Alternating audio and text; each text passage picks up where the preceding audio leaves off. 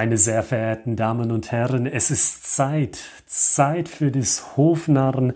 Elfter Streich, dem Podcast zum Thema Storytelling für Unternehmen. Und wir kommen frisch von unserer ersten Jubiläumsausgabe. Und bei dieser Jubiläumsausgabe, da haben wir uns auch einem ganz wichtigen Thema gewidmet, nämlich dem Thema Mini-Storytelling. Mini-Storytelling, deshalb Mini, weil diese Form von Storytelling gemünzt ist auf Personen, die sagen, ja, Storytelling für den B2B-Markt, das Thema, das ist mir im Grunde genommen wert, darin Zeit zu investieren. Aber wenn ich von meinem grundlegenden Interesse auf die eigentliche Zeit schaue, die ich investieren müsste, um diese Methode wirklich zu lernen und zu beherrschen, wenn ich mir diese Zeit anschaue, dann sage ich nein, dann mache ich es lieber doch nicht. Wenn Sie zu diesen Personen gehören, die genau diese Meinung vertreten, dann empfehle ich Ihnen, gehen Sie zurück zu Episode 10 und hören Sie sich diese Podcast-Episode an. Und dort finden Sie eine ganz simple Methode, einen ganz simplen Einsatz, den Sie in Ihr Vertriebsgespräch einbauen können, in Ihre Marketingaktivitäten oder wenn Sie im HR oder im PR arbeiten. Diese Methode ist ganz simpel und ohne viel Zeitaufwand zu implementieren und dann können Sie schauen, Mensch, mit diesem Mini-Storytelling, wie weit komme ich dann?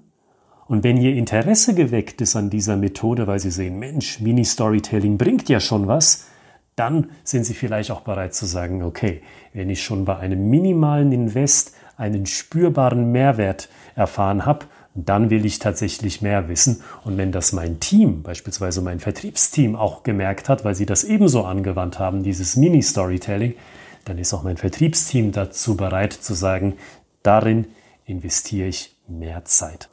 Und der heutige Podcast, also Episode 11, der möchte an diese Idee des Mini-Storytelling anknüpfen. Es geht um den sprachlichen Unterstrich. Der sprachliche Unterstrich, der meint simpel genommen eines. Nicht jeder ihrer Sätze, den sie versprachlichen, ist gleichberechtigt zwischen einzelnen Sätzen und einzelnen Satzteilen, da müssen sie diskriminieren. Da müssen Sie sagen, dieser Satz ist wichtiger als der andere und diese Wichtigkeit, die müssen Sie ausdrücken in einem sprachlichen Unterstrich. Ein Beispiel, meine sehr verehrten Damen und Herren. Mein Name ist Oliver Gritzmann und mein Thema ist Storytelling im Vertrieb.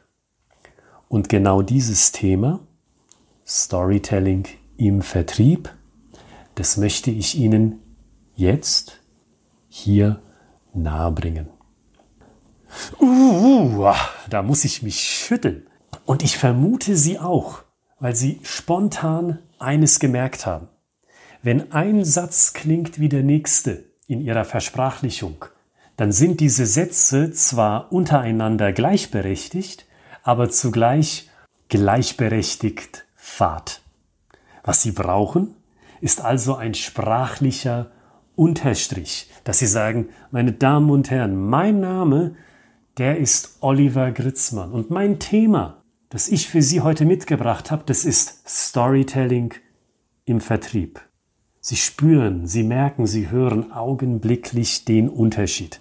Der eintritt, wenn Sie einen sprachlichen Unterstrich unter Ihre Sätze oder unter gewisse Satzteile Ihrer Sätze legen. Merken Sie sich also bitte diesen Gedankenanker, der sprachliche Unterstrich. Merken Sie sich diesen Gedankenanker und greifen Sie auf ihn zurück das nächste Mal, wenn Ihnen eine Person im eigenen oder in einem anderen Unternehmen begegnet, von dem oder von der Sie denken, hm, irgendetwas stimmt hier nicht. Ich kann meinen Finger nicht drauflegen, aber irgendetwas stimmt hier nicht von der Passion und von dem, was ich eigentlich erwartet habe an Begeisterung für das Produkt oder für die Dienstleistung. Und ich bitte Sie, schauen Sie sich dieses Phänomen, wenn es Ihnen begegnet, bitte auf reiner Sachebene an. Nehmen Sie es also nicht persönlich, persönlich bezogen auf die Person, bei der es Ihnen auffällt. Denn ich bin davon überzeugt, die Leute, bei denen es Ihnen und wahrscheinlich auch mir auffällt, die machen das nicht mit Absicht.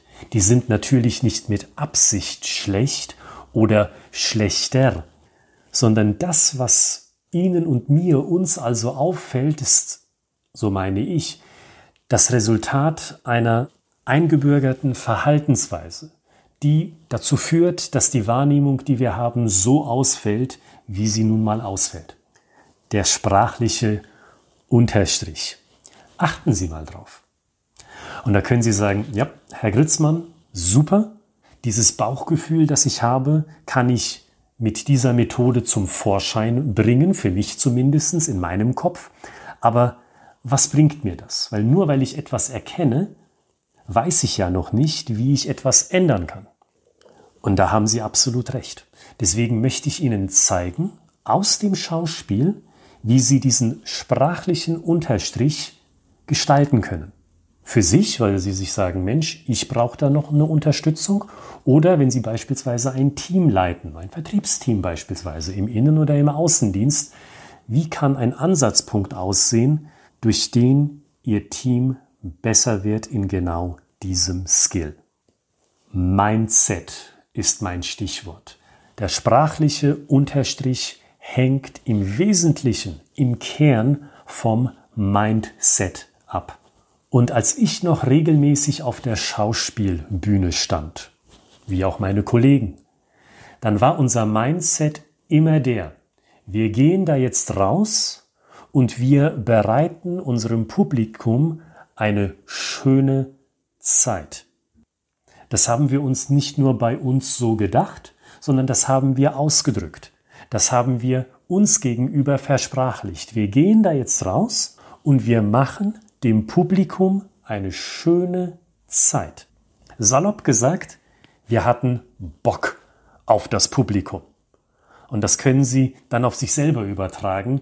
Denken Sie mal an eine Zeit, wenn Sie mal auf etwas Bock haben.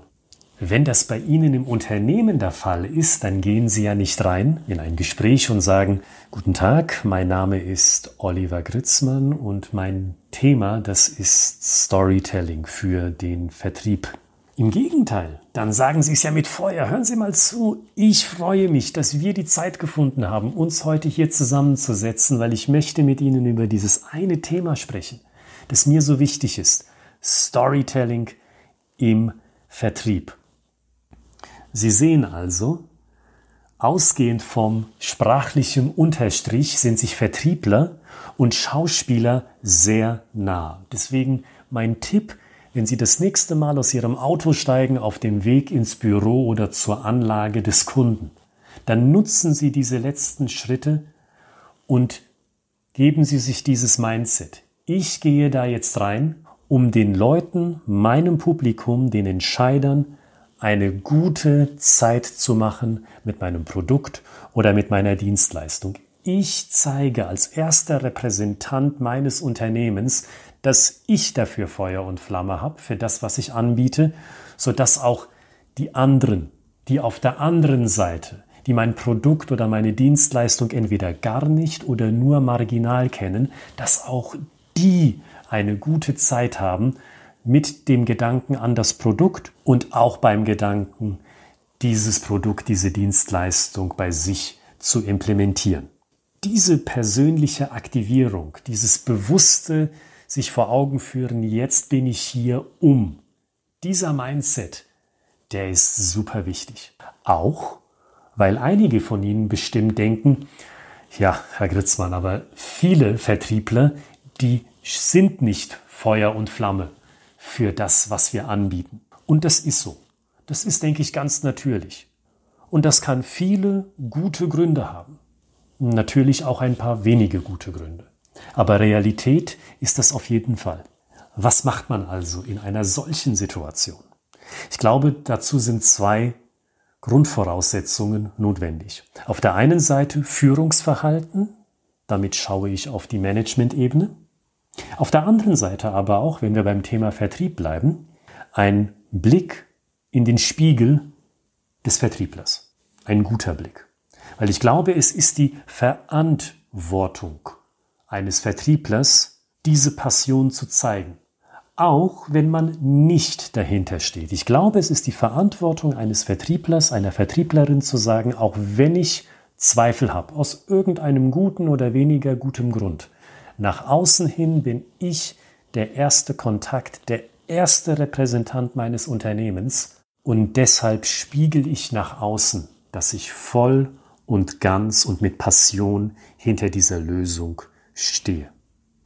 Genau dasselbe war das Mantra bei uns damals auf der Schauspielbühne.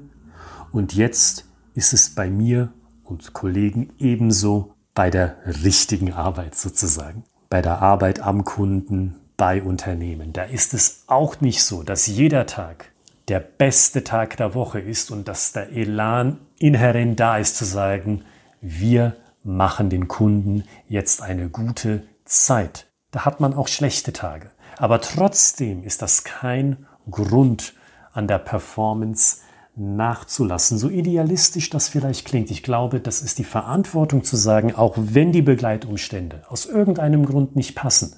Die Verantwortung liegt bei uns, ehemals als Schauspieler, jetzt als Dienstleister, als Beratungsunternehmen oder bei Ihnen, beispielsweise im Vertrieb, im Marketing, in der PR oder in der HR, zu sagen, trotz der Umstände, wir geben uns dieses Mantra das dazu führt, dass wir den sprachlichen Unterstrich setzen, dass wir mit Feuer und Flamme eine gute Zeit schaffen für die potenziellen nächsten Kunden unseres Unternehmens. Und wenn Sie sagen, ja, Herr Gritzmann, das mache ich, das ist eine ganz kleine Methode, ein ganz kleiner Ansatz, der wenig Zeitinvest benötigt. Ich mache das. Dann lautet mein Rat, bitte bleiben Sie dabei.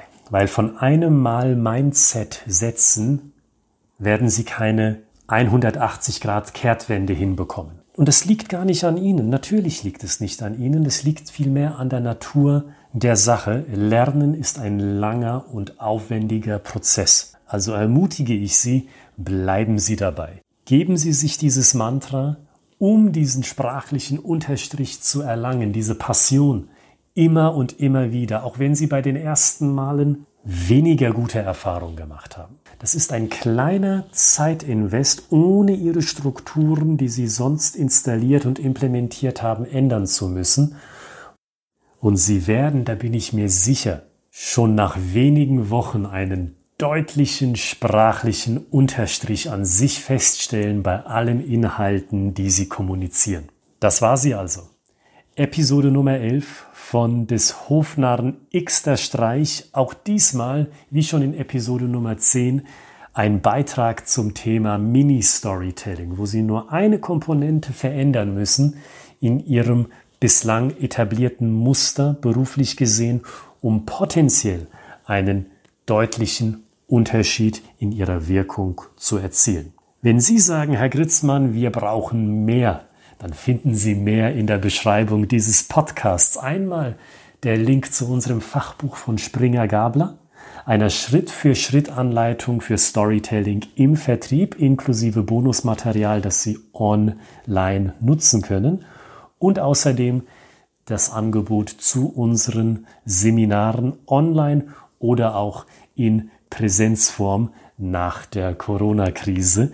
Wenn Sie dieses mehr interessiert, dann finden Sie in der Beschreibung genau die Inhalte, die Sie benötigen. Bis zur Episode Nummer 12. Schon an diesem Freitag wünsche ich Ihnen viel Kreativität, viel Passion, den richtigen sprachlichen Unterstrich und besten Erfolg für die Geschichten aus Ihrem Unternehmen.